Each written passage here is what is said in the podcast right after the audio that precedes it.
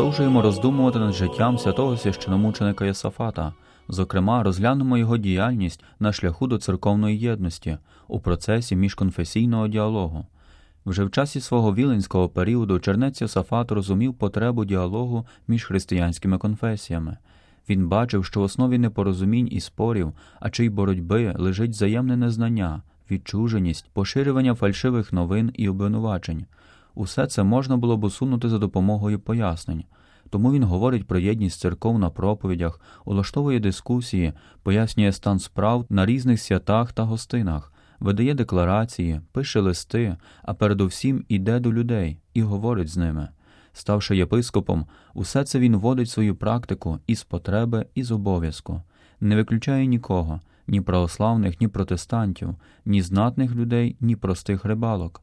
Він дискутує у Варшаві з православними владиками через шість днів після свого приїзду до Полоцька у 1618 році обідає з православними мешканцями міста, а перекази свідчать, що він дискутував з ченцями Києво-Печерського монастиря про віру та церкву на основі їхніх же церковних книг. Згодом додалася ще й особлива потреба захищати ідентичність своєї церкви та відповідно єдність з наступником апостола Петра у своїй же архієпархії. Причиною цього стали претензії Мелетія Смотрицького, названого у хрещенні Максимом. Для нас він є особою, яка завдяки майбутнім подіям, пов'язаним зі святим Єсафатом, кардинально змінить свій життєвий шлях. Однак на початку ситуація була напруженою.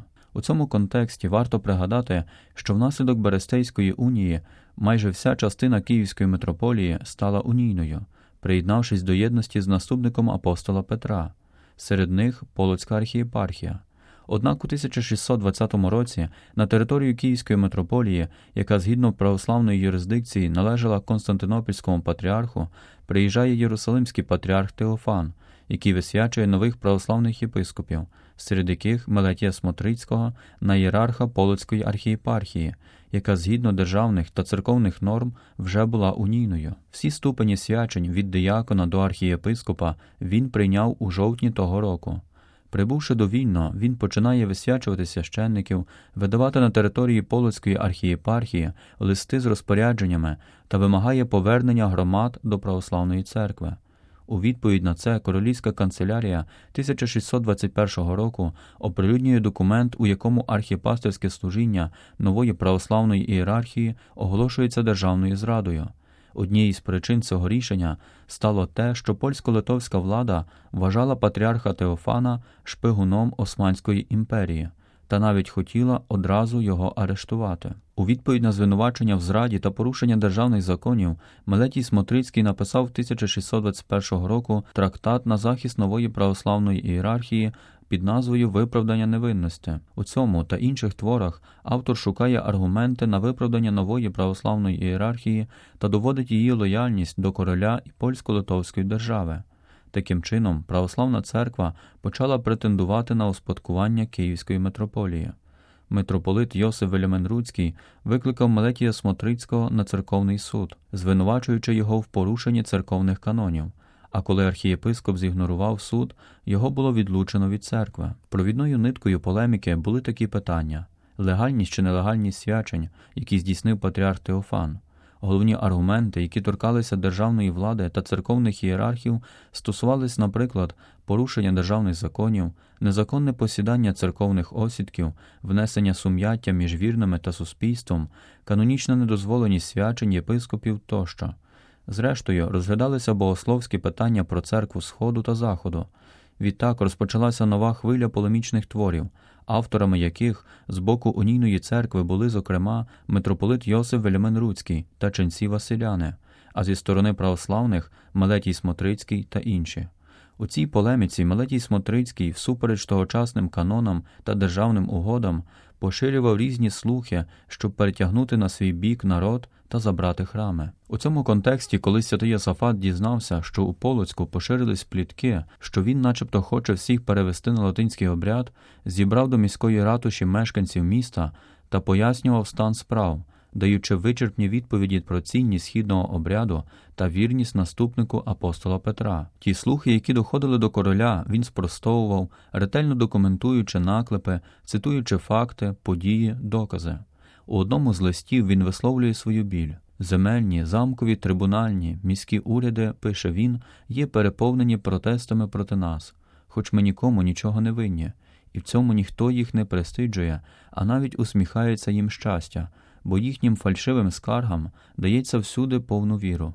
А нас, наше святе з'єднання, без позову, без суду і права стараються пригнобити і знищити своїми позовами та голими твердженнями у нашій неприявності, кажучи, що всі внутрішні незгоди і сеймові скарги намножуються через нас та з'єднання, чого не можуть ніяк доказати. Наша сумирність знана всім, зазначає владика Єсафат. Народ же, який бачив щирість та послідовність свого архієпископа, прислухався до його слів, оцінюючи поведінку та діла, а відтак слідував за своїм пастирем. Однак стан справ погіршує тогочасне полемічне протистояння. З одного боку, це явище виявляло тогочасну динаміку релігійного життя. Як відомо, святий Єсафат Кунцевич також написав кілька полемічних творів, серед яких про фальшування слов'янських книг, про старшинство святого Петра, про хрещення Володимира, оборона унії тощо. Його твори були спрямовані на краще усвідомлення своєї церковної приналежності та захисту від протилежних позицій. Окрім творів, необхідними умовами для нього були зміцнення католицької віри, підвищення авторитету священника, організація освіти і виховання. Тому для владики Єсафата твори служили у якості просвіти серед вірних. Найбільший вплив на інших мав його приклад життя. Як єпископ і оборонець церкви, що часто зазнавала нападок від своїх опонентів, він часто звертався і до влади, і до вищого церковного уряду.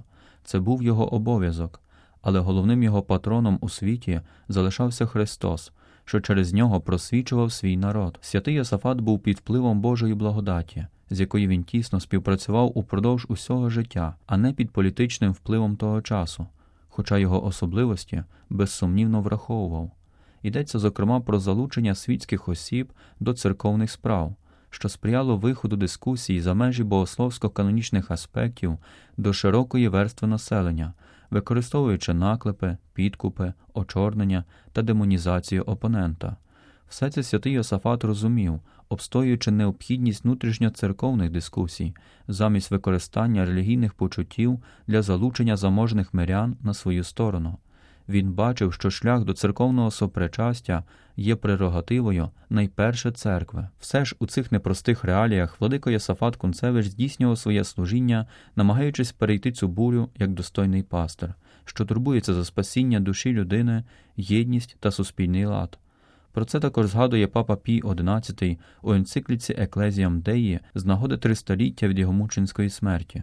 Святіший отець пригадує, що після свого призначення єпископом Полоцьким він ще більше розширив поле свого апостольства. Сила його апостольства була майже неймовірною, що не могло не призвести до надзвичайних результатів завдяки прикладу життя Йосафата, яке він провадив у найвищій чистоті, бідності та ощадливості, зауважує папа Пій XI.